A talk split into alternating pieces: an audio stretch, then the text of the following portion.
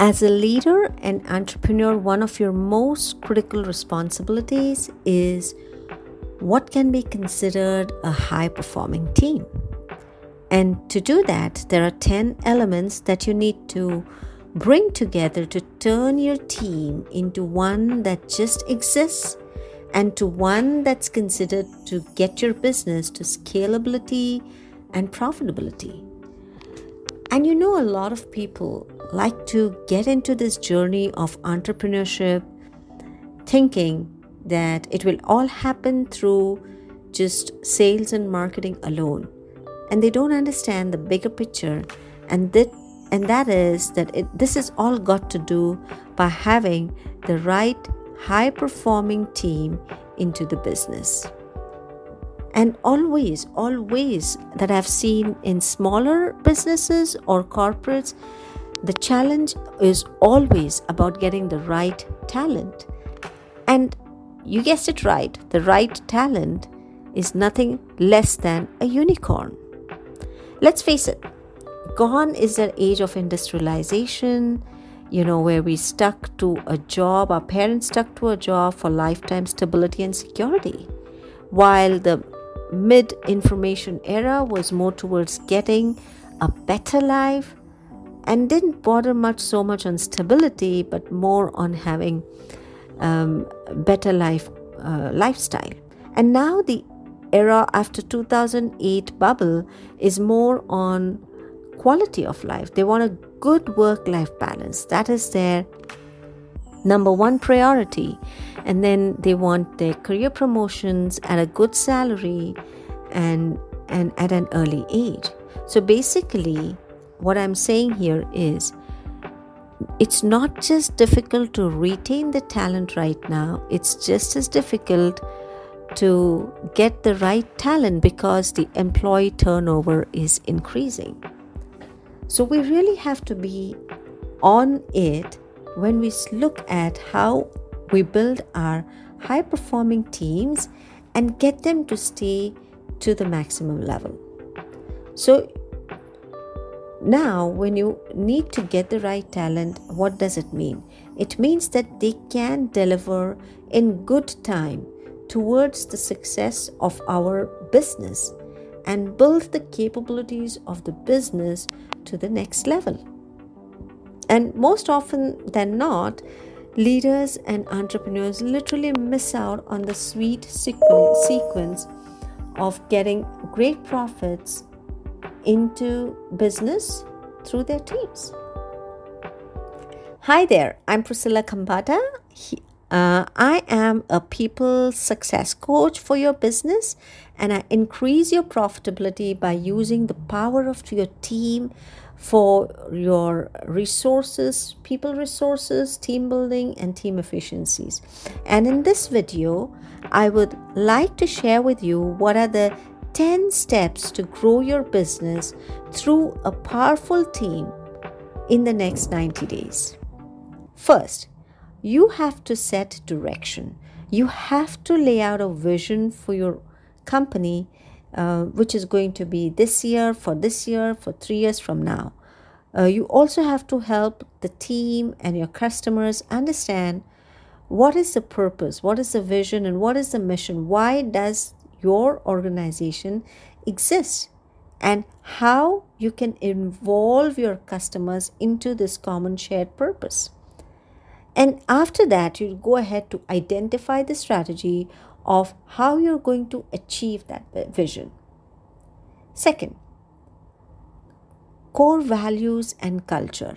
You've heard this terminology of culture eats strategy for breakfast by Peter Drucker. Now, how do you define core values and why are core values so important in your business? That is because it aligns to the purpose of your business, and second, it aligns to the way your business is supposed to uh, behave in getting that business ahead. And now there are different levels of score, uh, core values that you might want to have congruence, integrity, commitment, excellence. Now, these can be the words you can pull out from anybody else's culture values. But that's not how it's to be done. There has to be a science behind it which resonates, connects, and you, as a business owner, lives and breathes that culture, and then your team follows it, and that's how your organization is seen. So, there is a system to achieve those core values. The third is gathering and deploying resources. Now, here I would like to say you need to articulate your people needs of, of for resources. You need to understand your budgets, you need to know how many people you need to coming in through your business to achieve your financial goals. And what roles are critically important and when would you fill them? Um, and at what value? What is the dollar value of each role? What is the impact of each role? And how you take that role to the next level how you fill in that role to gain acceleration. Remember it's practically impossible to gain scalability by you as a business owner wearing triple hats or even more hats.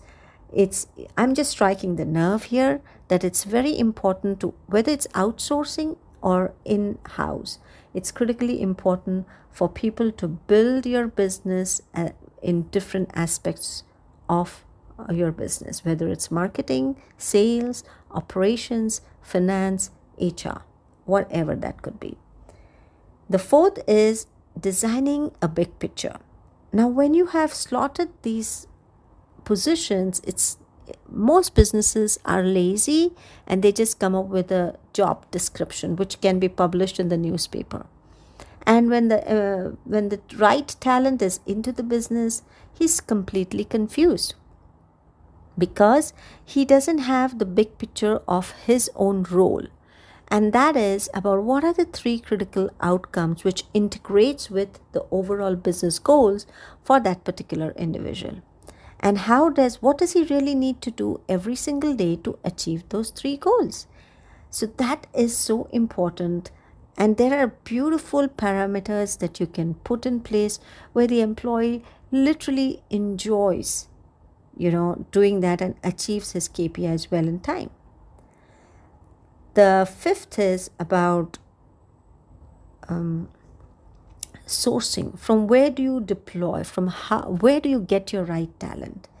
And more often than not, we get our tra- talent by publishing it into WhatsApp. Hey, I need a marketing executive, digital marketing executive. And that's not the right way to do it. The right way to do it is a systematic approach of at least having 10 to 15 resources of getting your talent in. And that's not very difficult. It's just that you got to do it once and the system is in place. And in that way, you're not fearful of employees leaving, and the employees do not scare you by throwing the, the offer letters of your competitors in your face. It's all about giving them a good culture, giving them the right big picture, and retaining the right skill set and sourcing uh, candidates from a from multiple uh, resource uh, multiple sources. The seventh one is about skill based training. Assuming now let's say there are three major functions that exist in your organization and you have a strong sales and marketing team okay? It's really doing really really well. A weak operations functions you know? It's this critically happens in software companies and you're not able to deliver the project on time in in the required budget. And then you have a strong finance function. So you have a strong sales and marketing you have a weak operations or a, de- or a delivery uh, uh, function and uh, you have a very strong finance function. What's the net effect? In that scenario, you are doing a great job selling and bringing in new customers, but you're losing them right out at the back because operations is not delivering. Not delivering what you promised to make your customers happy, right? And what happens is you lose out on repeat orders and you have to keep working hard on sales and marketing.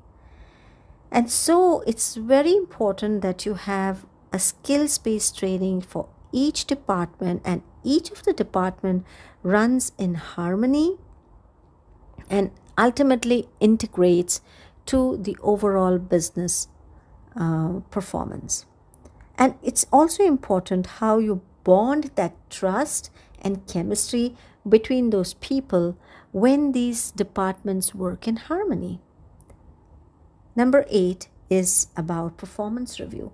Once you've selected the candidate well, you've done the skills based training, the next thing is to have that open conversation every 90 days about what is the gap or what is it that he can do or she can do more in achieving their goals.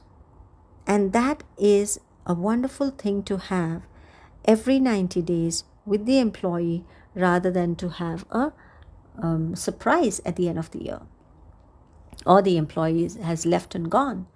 And this again has a very uh, emotional, respectful, uh, s- scientific way of doing it. And the ninth one is about once you have reviewed them, it's about how are you especially in smaller businesses how are you incentivizing them and giving them bonuses? It could be quarterly it could be annual it could it could be any other rewards system by which they are satisfied that you care for their uh, hard work. And then at the end how are you rewarding them with their career goals? You know promotions um, and so on and last is about passive income. When all of this is done, how are you reflecting on automating systems in your business? Because it's not people first, it's for systems first.